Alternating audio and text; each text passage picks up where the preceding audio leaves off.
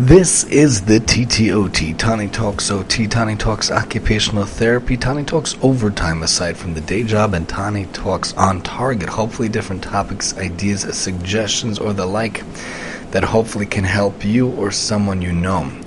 In Judaism, we have the idea of this social responsibilities. We have this idea of being matak in the olam, fixing the world, helping the world doing what we can to make the world a better place.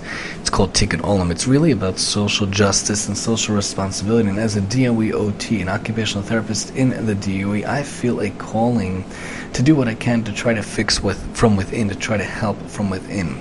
All these times throughout the eight years, I see a lot, a lot of food being wasted. I see a lot of food going to waste, going to elements that no one's using and it's just being thrown out. In fact, a food server explained to me that it has to be bleached. You have to put bleach on it because otherwise rodents are going to try to attack it, try to take it, try to use it, which is not allowed by health code violations.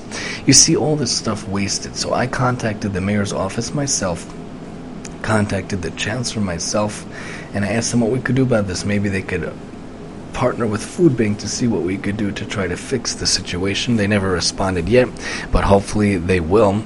And also, I felt like it's not just when it comes to the general education system. You know, in 75, with special needs kids in a 6 to 1 or an 8 to 1 or 12 to 1, you're going to have a teacher and an assistant, oftentimes more because kids write it on their IEP, they have it on their IEP, and they get help and they need help. But many times in Gen Ed, when there's a regular classroom, they don't have any help, and I felt like that was socially unjust as well. It's not safe, it's not functional, it's not practical. Legally, if they need it and they get the support in 75 and it's and in when it's self-contained and when there's ICT, the two teachers, why not in a gen ed classroom? And really, all of us have the ability to use our social responsibility to change the world, to do what we can to fix the world. You could send an email, you could send a text, you could send a blurb, you could send a blog, you could podcast about it, you could do whatever you can, but you could change the world as well. And it's simple and it starts with you. That's the OT perspective for the day to hopefully get you on your way here on the TTOT. And I'm your host,